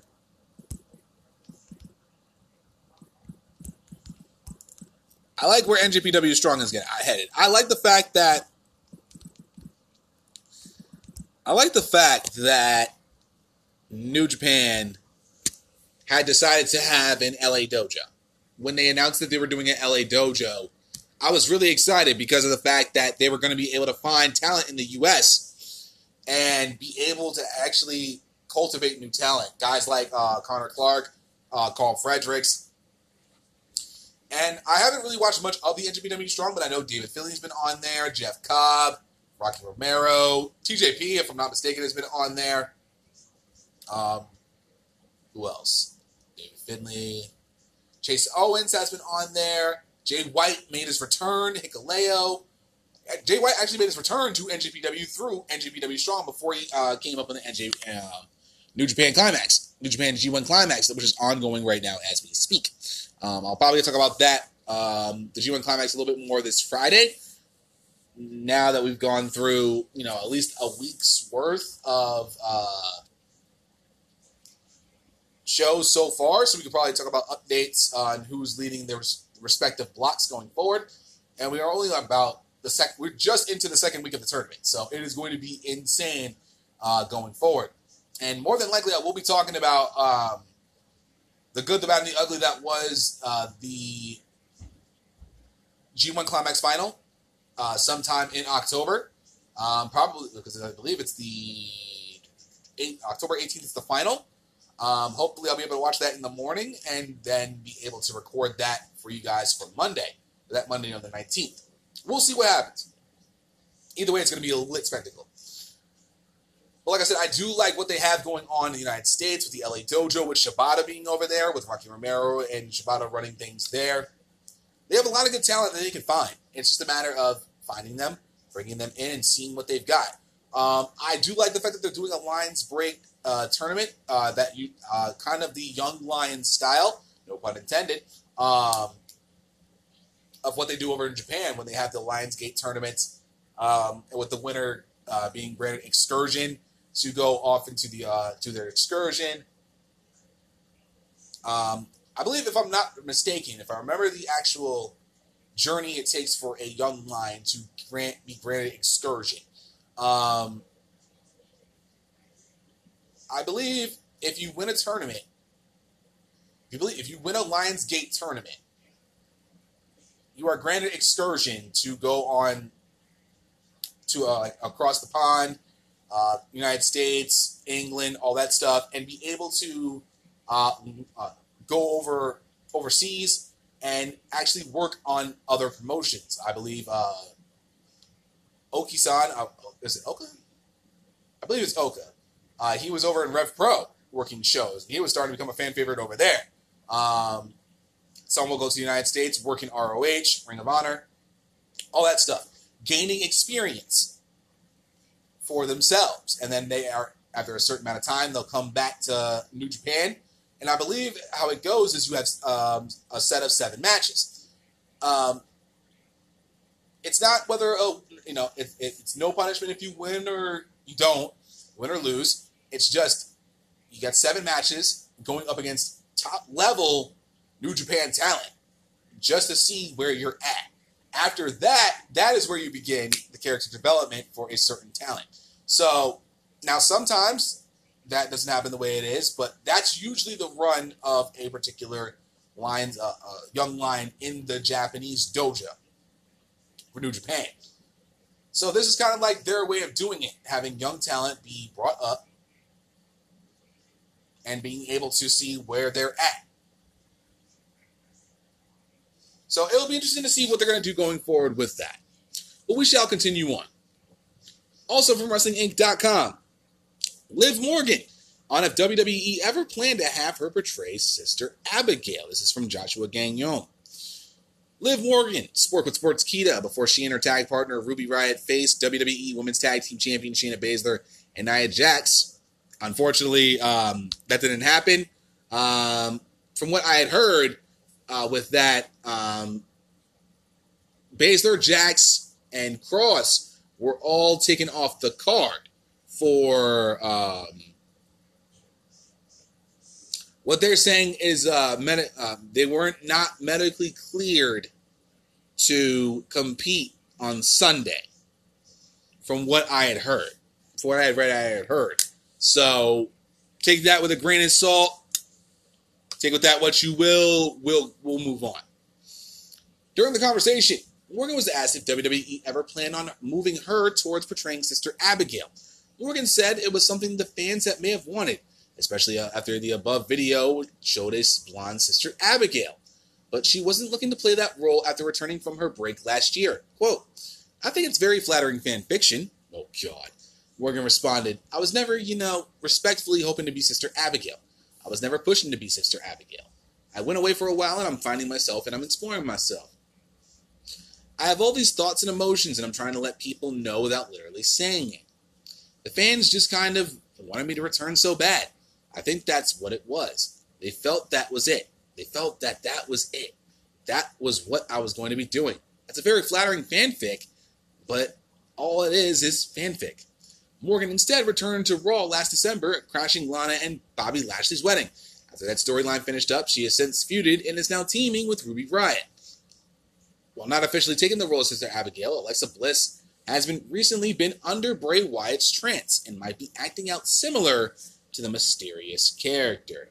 Um, I do remember that there were rumors of Liv Morgan possibly being the one to be Sister Abigail. And I think that would have been really cool.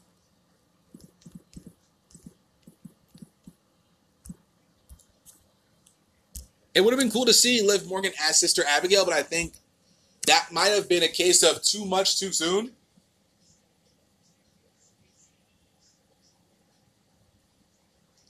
So, would I have liked to see her be Sister Abigail? Absolutely. I think that would have really fit her very well.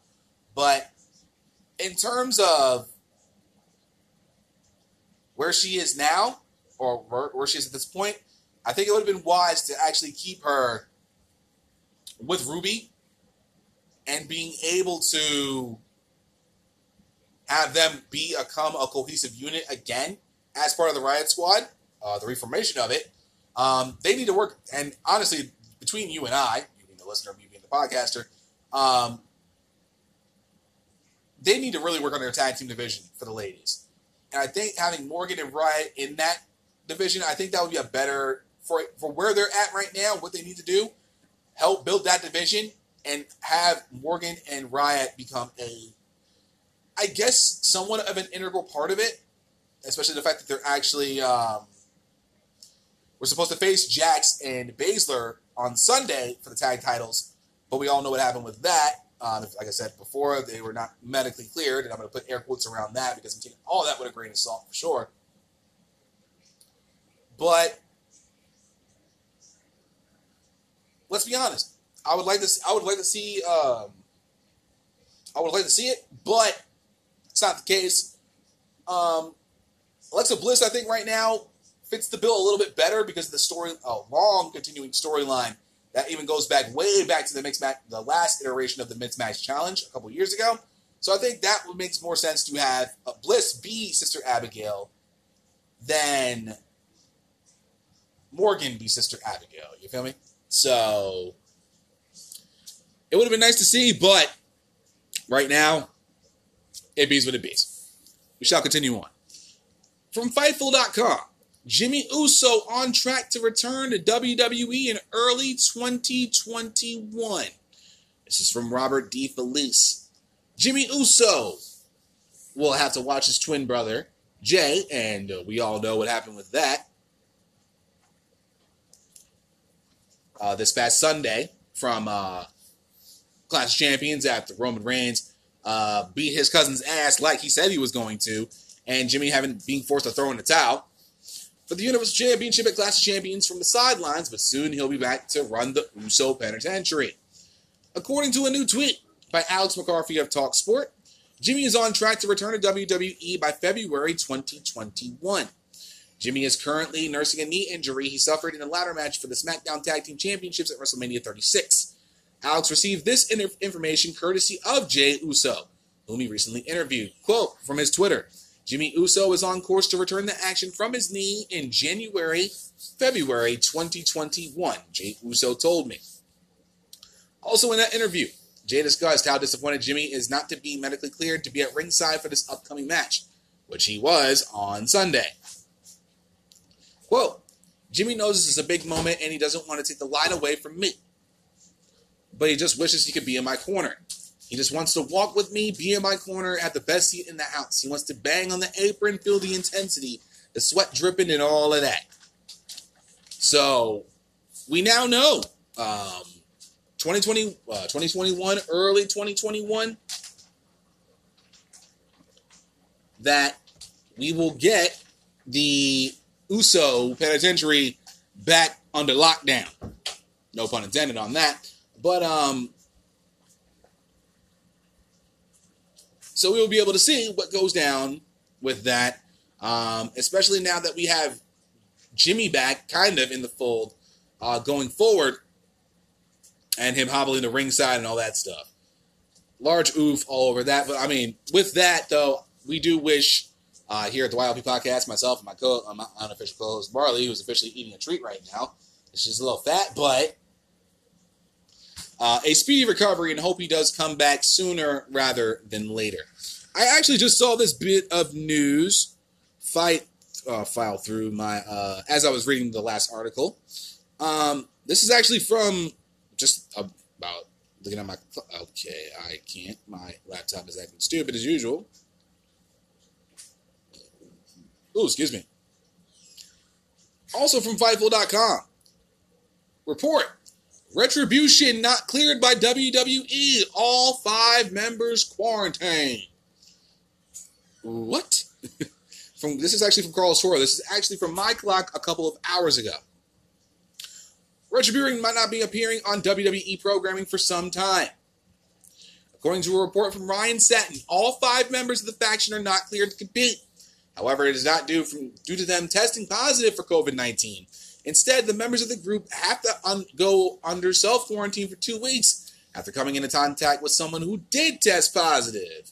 This is actually from Ryan Satin, and I quote Regarding retribution not being cleared to compete at the moment, sources tell me all five members tested negative for COVID 19. However, the group's members each have to quarantine themselves for two weeks because they came into proximity with someone who tested positive.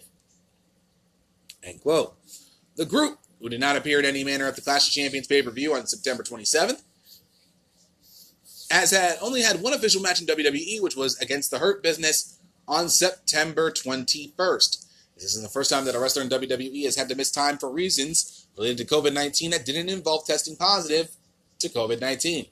Roman Reigns elected to stay home for months to protect himself and his family from the pandemic before returning at SummerSlam. Fightful will keep you updated on Retribution status. So this is why a lot. I saw this on my timeline on Sunday. Um, a lot of people were actually were seeing on my timeline, yo, this would be a proper time for Retribution to come out and whoop some ass. And they didn't come out on Sunday night. Not at all whatsoever. A lot of people were surprised, and now we know why. All five members now have to quarantine for two weeks, and Bob is your uncle. Okay? So that was a little bit of breaking news there. But we will end today's episode on a tiny bit of a somber note, but we'll see how it goes. This is this was one article I released when I saw this. I was like, I gotta talk about it because it did involve the speaking out movement, and I talked about this in an earlier episode um, uh, about a month or so ago, um, about a month or two ago actually, when the speaking out movement became a thing. From SportBible.com, UK government launch inquiry into professional wrestling following the speaking out movement. This is from Ryan Seidel. British wrestling had a spotlight shown on the worst behaviors inside the industry earlier this year during the Speaking Out movement. And now a cross party grouping of members of parliament are hoping to hear as many stories as possible in an inquiry into the industry. Now, it says on here uh, the inquiry is open and submissions can be sent until the 27th of November to uh, appgwrestling at gmail.com. So it's just on there. I'm just reading it. Speaking out brought light brought to light stories from performers and fans alike at the awful ways they have been treated by other performers, promoters, and others in the industry.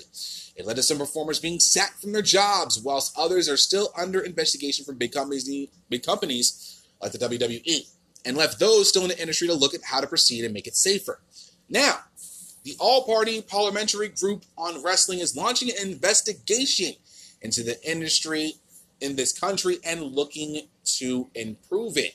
And if you fall, and if you're looking at the, uh, I'm looking at the APPG Wrestling uh, Twitter page, they actually have, um, they're launching, uh, announcing that they're launching the inquiry into professional wrestling in Great Britain.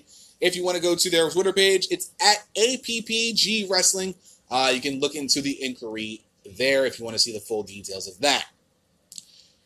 Led by co-chairs Alex Davies Jones, MP, and Mark Fletcher, MP, the inquiry wishes to review evidence from across the board to best see how the group can help the industry. Speaking exclusively to Sport Bible, Davies Jones, a big wrestling fan herself, explained how those affected by speaking out will be supported by the inquiry. Quote, it's making sure they're being listened to.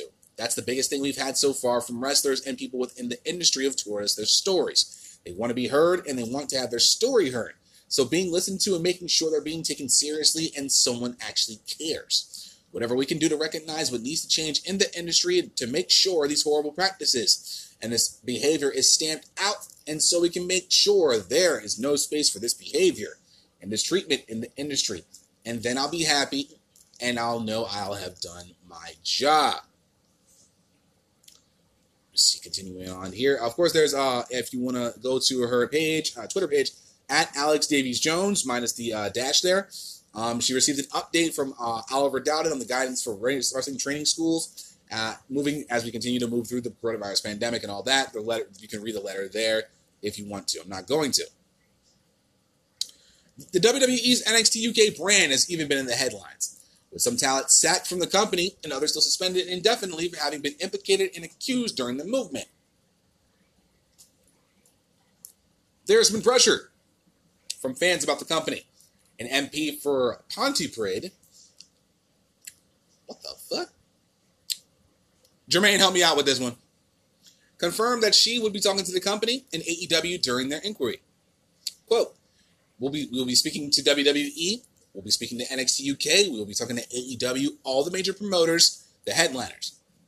We'll be reaching out to them, asking them to give evidence and questioning them as well, because this is going to take everybody within the industry. It's going to take everybody from the top down and the bottom up. Otherwise, we're not going to stamp it out of the industry. If any investigation proves and they're found guilty, then they should absolutely be removed. We want to take evidence from everybody who was affected, and we want to make sure this is taken seriously. And to stop this practice, we need to get rid of the bad apples from the crop. Labor MP confirmed that the potential of a governing body for wrestling will be looked at during the inquiry, and that safety at both shows and in training schools, getting trainers and others to be DBS checked, is high on our list of things to look at. Davies Jones is hoping for the first draft of the inquiry to be done in January and hopes to speak as many to as many people as possible before the end of November.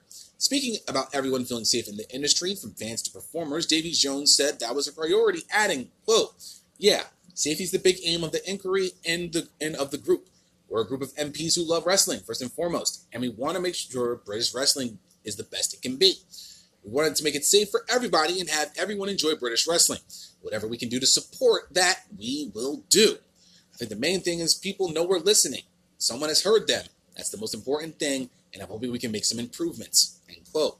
The MP and MPs involved are all wrestling fans, and it really sounds like they hope to make a difference. The fans and performers who bravely came forward earlier this year may be asked to tell their stories again, and maybe make a difference on how British wrestling is run. And again, the inquiry is open and submissions can be sent until the 27th of November 2020 to appgwrestling at gmail.com. And that is the last article. So, as per tradition, for all of you newbies uh, from Amazon Music and Audible, I like to close my laptop, placing my charged phone on top. And I'll speak with you guys freely for this last article before we head out for the day.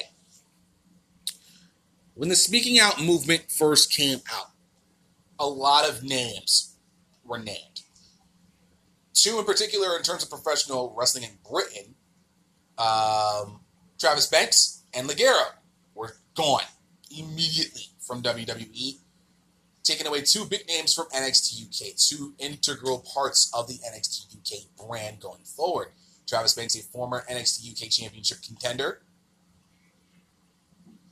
and Ligero, uh, uh, a, a, solid mainstay in uh, W in WWE NXT UK.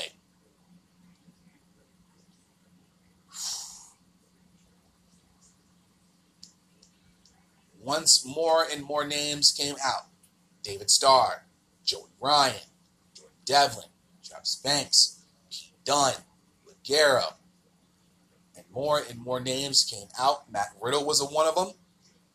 Um, a lot, a lot, a lot of names started coming out, and speculation started to come about. So we now, as far as I know, Banks and Ligero are the only two that I know of that got fired. I think Pete Dunne was one that a name that came up. Tyler Bate brief, briefly came up for like five seconds, and I think that pretty much went to went to go night night. Um, and Joey Ryan was the big one. Joey Ryan, Joey Ryan, and uh, David Starr were big ones. Joey Ryan had to close his doors on his professional on his professional wrestling school and his company of bar wrestling for good.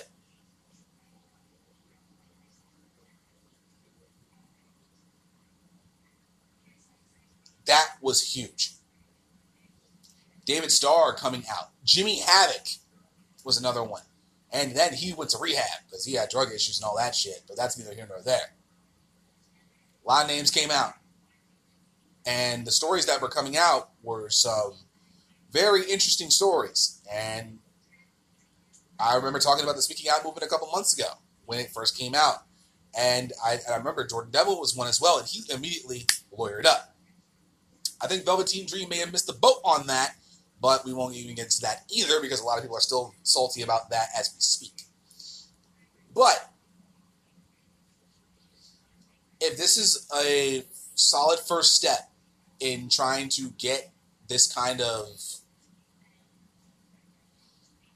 what's the word I'm looking for? This kind of interactions that happened,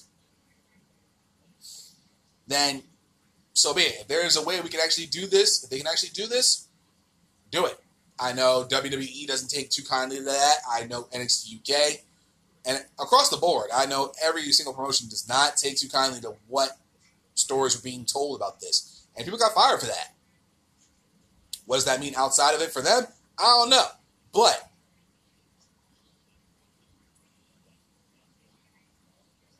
if this could be a solid first step. I know zero tolerance across the board for WWE, hundred percent.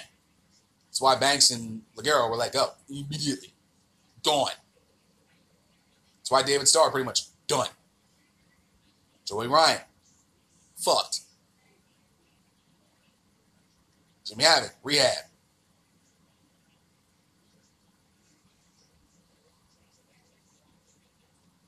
Maybe this could help. Maybe this could be a very, very big first step in getting this going. We will see. Um, in the weeks and months to come, we will see how it goes, and maybe we'll hear a report somewhere down the line in November, maybe something in January. But until then, at least we have something of a first step towards what they're trying to accomplish. But that, ladies and gentlemen, is going to conclude episode 255 of the YLP podcast. Ladies and gentlemen, it is damn good to be back. And when we close, when we come back, we're going to close out the show in proper YLP fashion, get you primed and ready for episode 256 of the YLP podcast. Stay tuned. We'll be right back.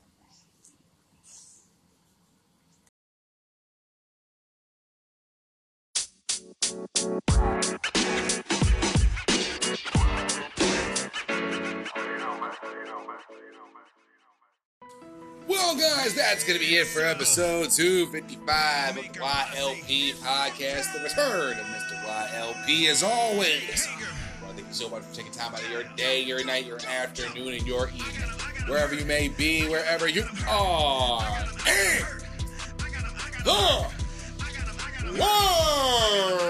Thank you guys so much for checking out this episode of the podcast. And as always, I greatly and truly appreciate it. If you have any thoughts, concerns, opinions, just want to shoot shit, you want to talk about anything that happened over uh, the past week or so, fill me in.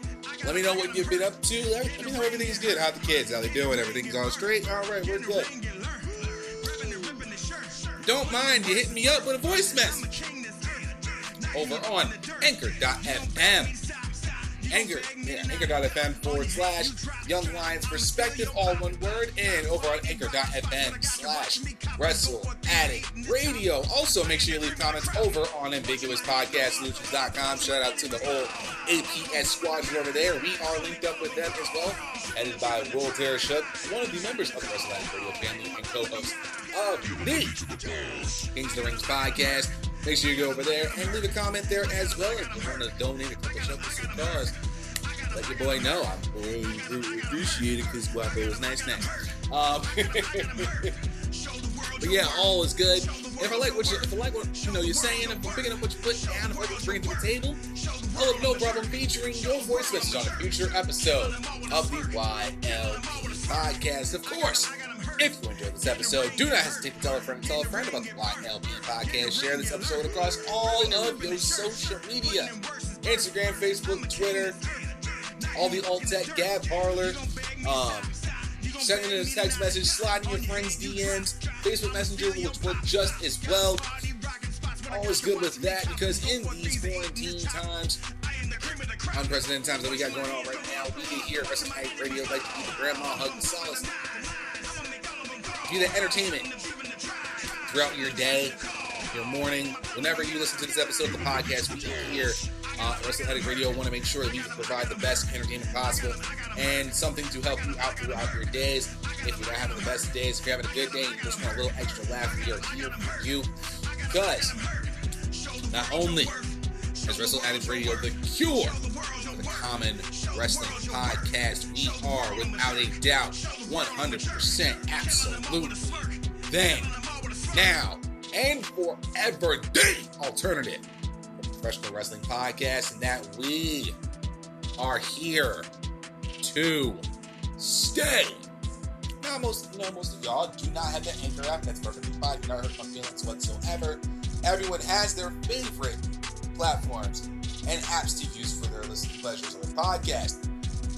But if you think you're just all about ambiguouspodcastsolutions.com, anchor.fm slash Young Lions Perspective, and anchor.fm slash Wrestle Addict Radio, my friend, you are sadly mistaken because now not only can we, we can now add two new members to the distribution machine, that being Amazon Music and Audible. And once again, shout out to Amazon Music for uh, bringing in the Wrestle Addict Radio family.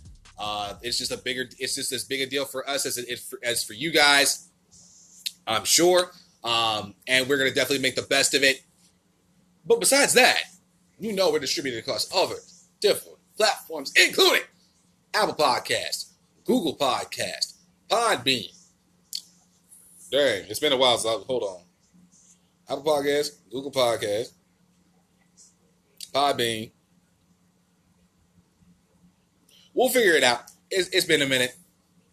Uh, it beats what it beats. Like I said, it's been a quite some time. You leave me gone for about a week. I do not remember my whole thing.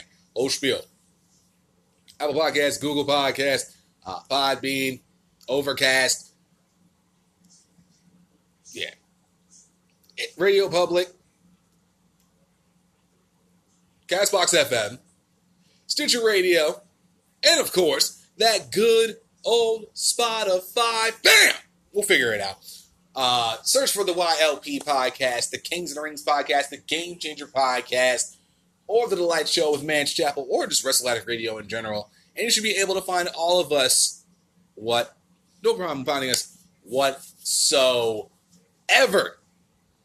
If you want to stay up to date with everything that's going on with the YLP podcast over on my social media, I'm quite active over there on the social media tinkies. If you want to follow me over on Twitter, you can follow me there at Suede Senator War. That's S U E D E S E N A T O R. Capital W, capital A, capital R. I do live tweeting for AEW Dynamite every Wednesday. Every Friday night, I live tweet for SmackDown Live unless I have a prior obligation to attend to. I will let you guys know prior to the show that night. I also do live tweeting for every WWE live pay per view, every AEW live pay per view, every NXT and now NXT UK takeover. And now that we know that um, we won't be having a UK takeover special until next year, it will be strictly NXT takeovers for the time being. Given the fact that we have one this coming Sunday, I will be live tweeting for that absolutely without question. And of course, New Japan is back into the swing of things. Oh my. And the G1 climax, it's hot and heavy. We just finished up, I believe, not five, night five, uh, going into night six. I believe, actually, no, it was night one, two, three, four, five. two, We might be in the night, uh, well, technically night five for the blocks, but G1 climax is going on. And if I'm up at 3:30 in the morning on a Saturday, and I went to the bathroom and I had nothing else better to do because I can't go back to sleep, I do live tweeting for New Japan Pro Wrestling as well, and I do my my true best to give you all the updates of the of the ongoing G1 climax, rank, you know, where everybody is in the blocks. I'll be talking about that more than likely this Friday, but we'll get to that a little later on in this segment.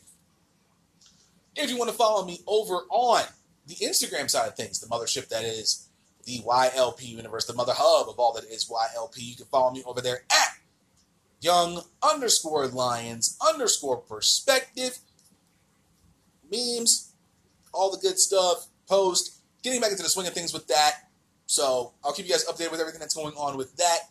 Um, all the fun stuff over there. Dm me if you want if you got any questions uh, any you know what you're you know what you're trying to look forward to what maybe you're trying to get into. Uh, memes are always helpful. If you have a fire pro wrestling meme and i like what you're bringing to the table i have no problem posting it giving you your 15 minutes of excellence all that good stuff over there. I do have a facebook and I considered deleting it quite some time, but now knowing that I can utilize it to my advantage, um, I do have a Facebook page over there. If you just want to search for at Young Lions Perspective, or you can search for Young Lions Perspective Podcast. Like the page, share the page, follow the page. We have over 100 followers over there, and I want to thank every single one of y'all for being a follower of the YLP movement. Follow me on all these platforms to stay up to date with everything that's going on with the YLP podcast. And I look over to the judges to ensure I fulfill my obligations for today, even though I did miss, I uh, did talk about Teespring, and I'm looking over at the Norwegian side of things. I am getting the thumbs up. So I'm glad to be back into the swing of things. I'm glad to be back into the fold. It feels good, feeling great. How are you? Episode 256, of course, will be taking place this Friday, where we have a brand spanking new episode of Light the Fuse. We're going to talk about this Wednesday's episode of AEW Dynamite. I'll break it all down the top five focal points we need to focus on going into next week's episode. All the fun stuff, including, of course, we're doing some AEW news, and we'll be doing our NXT TakeOver 31 preview and predictions. I'll be talking about all the matches that will be going down there. Really excited about that because um, Kushida Velveteen Dream sounds mighty tasty. And I'm all excited for that. Y'all know how that goes down in the DMs. Other than that, guys, I'm getting the hell out of here. Enjoy your Tuesday. Enjoy AEW Dark. Enjoy AEW Dynamite or NXT if you're going to be watching either one of those on Wednesday night. I know it's the go home episode for NXT. AEW is just another week in the life as we head to, uh, as you're on the road to AEW Full Gear on November 7th. Enjoy the rest of your week. And I'll see you guys right back here this Friday at 10 a.m. for episode 256 of the YLP podcast. It's damn good to be back. See you.